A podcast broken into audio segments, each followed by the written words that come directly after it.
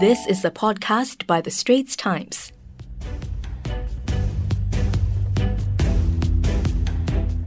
This is Asian Insider, and I'm Nirmal Ghosh. Now, across Asia, the COVID 19 pandemic has set back poverty reduction goals by a decade, according to some estimates. The ramifications of this are enormous, and we have spoken about this on Asian Insider earlier in the summer. Straits Times correspondents have recently drilled down across Asia on the effects of the pandemic on the younger generation.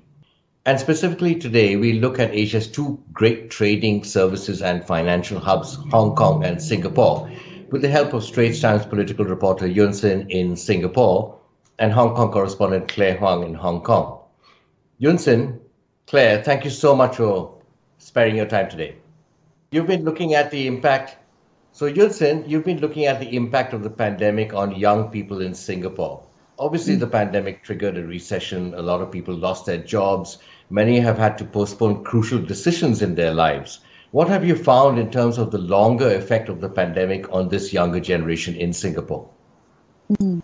Yeah, I think definitely, um, as you rightly pointed out, right, um, jobs are at you know the top of people's minds right now, especially for young people, because this is a very crucial period, um, you know, of their you know working life, right? You're entering into the job market, and job opportunities are harder to come by. So right now, the you the resident unemployment rate for those below thirty is seven point three percent um as of uh, June, right? And this is higher than six percent in June last year.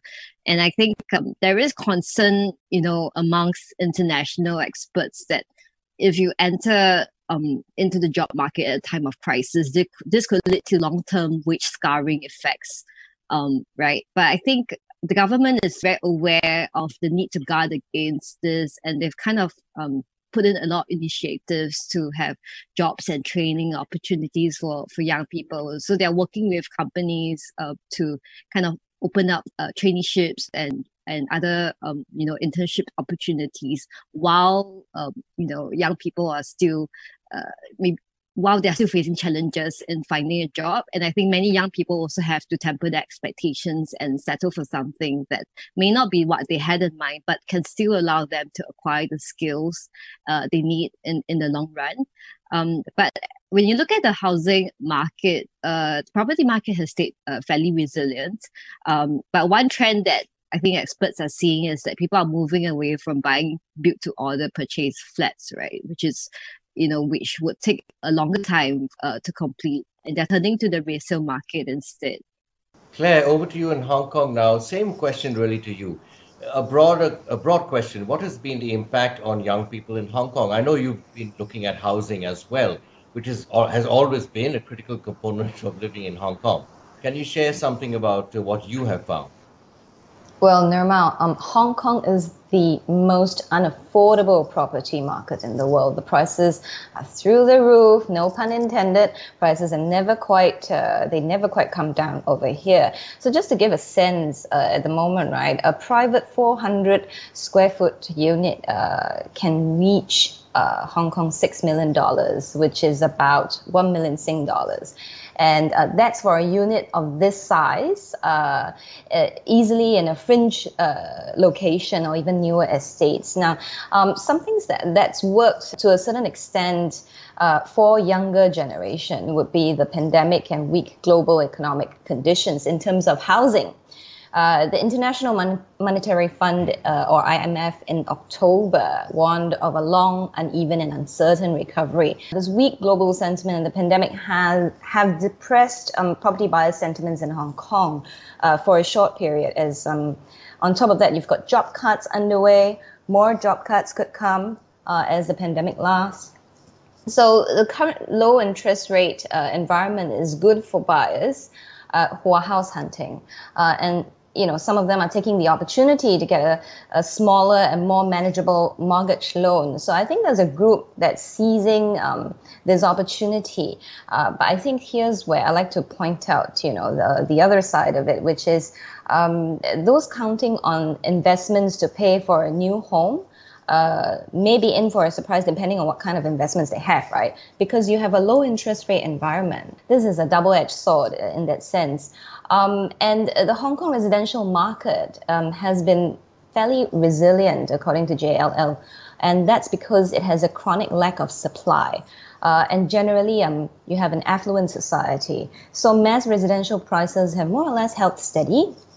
Um, but the situation may change uh, as more companies start to, you know, uh, lay off staff. And Hong Kong's economy is now in a recession, it, and it's expected to remain in a recession. So defaults are already on the rise. Um, over in Asia, though, Nirmal, um, the trend is pretty much mixed. Um, China, for instance, as uh, people putting a pause on house buying. In Malaysia, you have got uh, bargain hunting. Uh, some of them are buying, snapping up houses that are 20, 25% down the uh, previous price.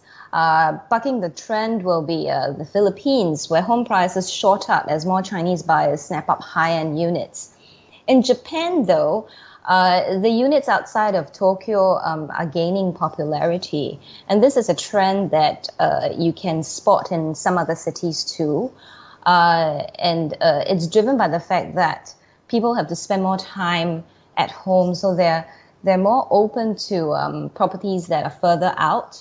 Uh, but and they want properties that are bigger and and you know more bang for their buck in in short even before the pandemic, there was a sense that optimism was in short supply. You know, times were changing, adaptation was always a challenge, the US China trade war was casting a pall, and so forth. And then came the novel coronavirus, and 2020 was a year in which people have been stretched to the limit, very challenging, and especially so in Hong Kong, in fact. So I'm going to ask the same question to both of you, but I'll start with you, Claire, since you've been in Hong Kong and covering the protests as well, and then the and then the pandemic. What is the sense you get from there among the young people in terms of is you know is is optimism does optimism still prevail? What is how are people feeling? What is the sentiment? Well, um, there was a study that was done uh, by the University of Hong Kong. They surveyed more than uh, 11,000 people from February to January, uh, July this year, and they found more than 70% of them showed signs of moderate to severe depression. Um, and they found that many people basically here were showing signs of trauma, depression after last year's uh, protests, uh, you know, and the unrest uh, was often violent. Uh, and then, you know, you have now got, like what you said, the health and economic crisis. So 40% of the respondents in this survey um, had symptoms of post traumatic stress disorder, PTSD. A sizable number of people, more than 4,000 of, the, uh, of those polled, appeared to be suffering from both PTSD and depression. The situation is alarming, according to you know uh, the academics uh, and the professors. Uh, they're saying that uh, the people here didn't feel better even when they were able to stay away from the source of their stress. So um, uh, they're saying that there could be more people who are developing mental disorders uh, in that sense. And um, there is a bit of a doom and gloom. And if, you know, uh, Beijing has just uh, disqualified four uh, pandem opposition lawmakers. So I think that's going to add on to um, the perception that Beijing is crushing dissent, which it has denied. Um, and uh, I think all these news, which are quite negative for Hong Kong, is not going to make the people feel um, any better as they struggle with, um, you know, the daily living and making ends meet. Because, uh, you know, Cathay Pacific had cuts. Uh, so it's a bit of a doom and gloom over here in Hong Kong right now. Yeah, I'm not surprised. I think the tail of the pandemic is going to be very long, and uh, mental uh, health is uh, one of the underlying issues which is going to be more and more prominent going forward. Um, what about Singapore? Yeah, um, I think it's definitely less bleak in Singapore, but definitely experts are also worried about the pandemic taking a toll on the mental health of young of young people. So the National Youth Council has also done a survey to you know look at how young people are doing in terms of uh, the mental health, and one in two of them say that the pandemic has negatively affected their uh, mental well being And I think um, many experts and mental health organizations are worried about uh, a second wave, right? Because in Singapore, I think the first wave came during the circuit breaker when people were suffering from the effects of um, isolation. Uh, but right now, um, many of the concerns would be about whether you know young people whose families or who they themselves have been affected by um, the, the the the bigger economic outlook would also you know see this uh, having an impact on on the psychological well-being.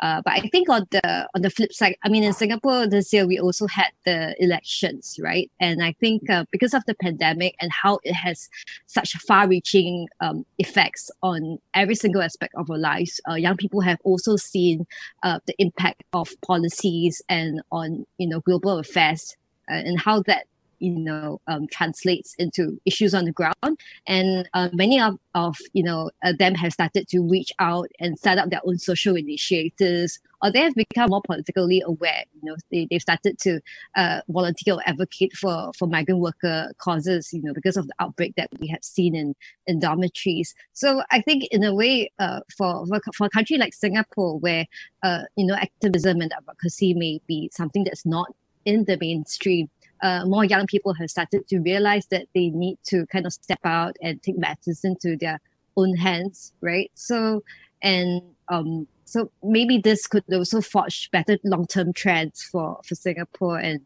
they're also getting used to you know having to adjust to uncertainty, um, whether it be it you know their their life paths or in terms of their jobs and education trajectory. Fascinating. Yes, this this. Uh this issue of adaptation and uh, uh, you know uh, looking at alternatives is is something which has come out all over the world, including the new awareness of uh, underlying factors, underlying issues in society, has grabbed the attention of people. I mean, the pandemic has uh, thrown a hard, very harsh spotlight on some of these underlying factors. Well, thank you very much, Claire Yunson. Thank you very much, and uh, take care out there. All the best in your reporting. Asia is a particularly young continent, but ironically, it is young people who are bearing the brunt of the COVID 19 pandemic. Life as we know it has changed fundamentally, perhaps even permanently, and it is up to the younger people to find a way and adapt to these new challenging conditions. For Asian Insider, I'm Nirmal Ghosh.